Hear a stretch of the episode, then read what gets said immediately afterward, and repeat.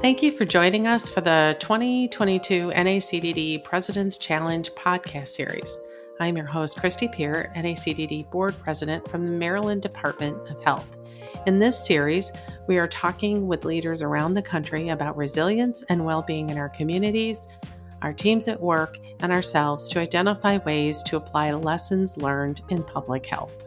We are framing the conversations in four categories or buckets based on the socio-ecological model societal, community, interpersonal, and individual. Resilience is defined broadly, typically dependent on the context. Ann Masten's definition of resilience frames the goals, the capacity of a system to adapt successfully to disturbances that threaten the viability, function, or development of the system. So let's get started. Welcome back, Ruth. We're looking forward to our continued conversation today. I want to jump right in and ask you what are some of the highlights and the proudest moments of the work you've undertaken in your career? Absolutely. There are plenty of proud moments. um, and I think, you know, there's excitement around the community innovations opportunity. And I think another one that really comes to mind is that we've just released a new playbook well, as part of a series of playbooks that we have. And this one focuses in particular on rural healthcare partnership models of investment.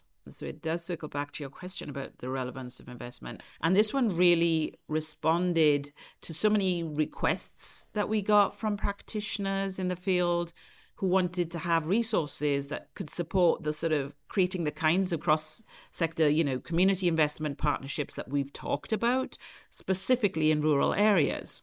So several reasons to be proud of. My own sort of rural origin bias, perhaps included. But I think one thing I'm particularly proud of is maybe comes as much back to process as well as to the content is the approach that we used in coming to this work. And I think as we went into it, we were sure we modeled, I think, almost in a way, the sort of cultural humility in our approach that we're advocating for for other organizations to approach. And by that, I mean we began with research from those working already in rural communities we had lots of conversations with consultants as well as practitioners in the field who became our community in a way. And that was totally invaluable and came into conversations with bringing our knowledge of that multi-sector partnership piece and really tried to focus on how does this fit in this particular ecosystem, in this rural ecosystem. What would look the same? What is unique? And then, so as part from this research, we developed a rural primer where we focus on making the case for cross sector partnerships as being key assets, really, in supporting equity and resilience in the post pandemic rural recovery. We also convened a roundtable with national rural experts from across the sectors of public health, healthcare, and community development, working rural experts and we're very blown away, really, by their participation and really willingness from very busy folks to engage in these robust conversations and discussions around what were the challenges in that moment for advancing health equity in rural areas. And that allowed us to sort of think of and brainstorm about where we could create resources to support that and develop the idea, really, of the playbook. And so I think that this sort of final product really sort of guided us to what emerged from the research, which were four sort of broad strategies where healthcare can collaborate with multi sector partnerships. I can name them briefly. It was uh, supporting local control, strengthening economic opportunity and workforce support, strengthening infrastructure, which we've kind of touched on to support healthcare access and increasing resources. And as I mentioned, these kinds of collaborations really to work together can create those vital conditions, you know, that support health and well-being. So I think it speaks to the theme that we've spoken about before about bringing in multiple sectors and about moving beyond the transactional project you know and i think within that sort of structure you create resilient systems that are then ready because they're aware of each other they're able to respond you know, to new and other challenges that then go beyond that one sector's influence.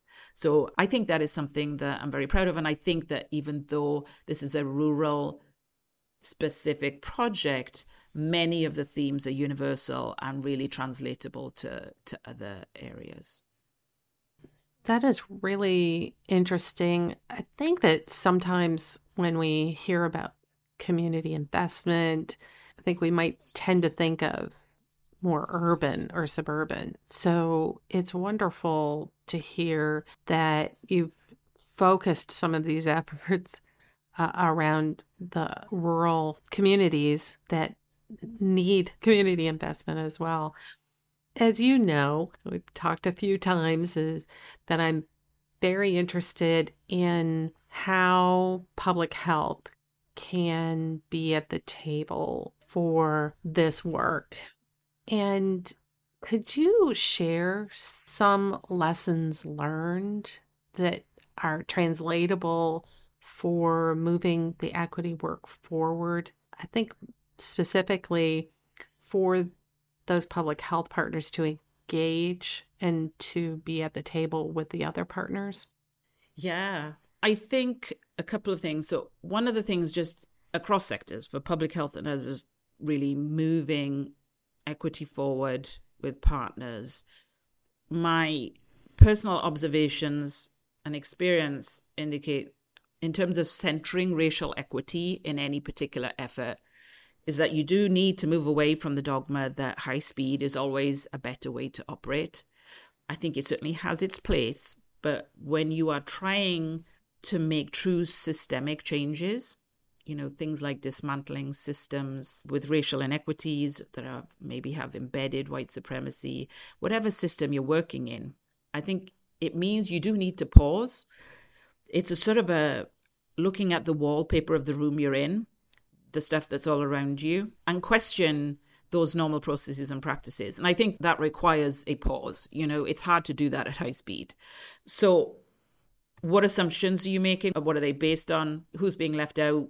of your calculations who's not at the table or whose voice is not there for public health specifically in healthcare you know who's missing or what is missing from the data having that awareness that data historically and even current sometimes these systems were built with whole communities not in mind specifically because they weren't even a consideration and where might that be missed in terms of what you're bringing to that conversation. And, you know, we've inherited much of this. And I think it takes a minute, you know, to pause and question whether business as usual is really serving your greater goals of advancing equity or whether it's limiting you to some form of performative effort or action. And I think that, you know, keeping that as a North Star is important. I think for public health is a really exciting opportunity of sort of having been through the overhaul and challenging experience to really think about where systems work, where they're letting us down, and how we can really do that interrogation that I spoke about, about what's really serving our greater missions and what's really actually sabotaging our ability to move forward in those health equity goals. And I think it's clear that public health, much like the other sectors I've spoken about, cannot do it alone. I think that public health serves as a great convener with a really intimate and in depth knowledge of the communities that they serve that can bring in other sectors. I'm particularly excited about the work we are talking about with the NACDD and you about this opportunity and I think this really refers back to sort of how we approach the rural work of bringing in the thought leadership, bringing in the knowledge that exists, identifying some specific and common challenges, and then evolving a sort of a pathway forward of what can we do to support cross sector work? What can public health specifically bring? Think about assets, because sometimes you have to think about your assets in a different light. You know, it can be seen differently from other people or from other sectors. Things that you may not identify as an asset could be something you bring. I think all those sort of questions, and I think it's exciting to bring and really start just the same way that we might start Community Voice, bring the experts together about their own work and explore what those commonalities are, identify those across organizations, national organizations, really begin this journey of identifying what kind of new tools and resources we might create to support. And I feel like working together with other sectors, being at that sort of North Star, how do we get there and how do we make that effective when we're all sort of aiming for the same greater good? We're really excited about the partnership with Building Healthy Places and the work that we can begin to support public health partners and really start digging into this work a little bit more. Is there anything else you would like to share? This has been a wonderful conversation, and I could probably talk to you for another hour. I think one quote I heard from our national policy scan, we did a webinar and we had Angela Glover Blackwell from PolicyLink as one of the presenters.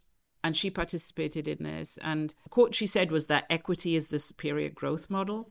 And I like that phrase that what we're trying to achieve is a superior way of approaching our work and growing really together as a country.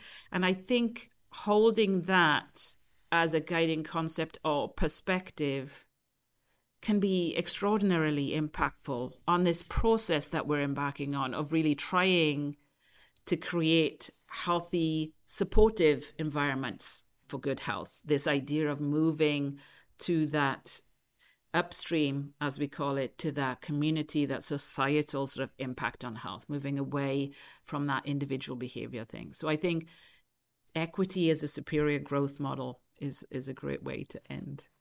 Thank you. I think so too. It's that long vision for all of us. So that's wonderful. Thanks again for joining us, Ruth. That is all the time we have for today's episode. We hope you will join us for our next episode of the NACDD President's Challenge podcast series.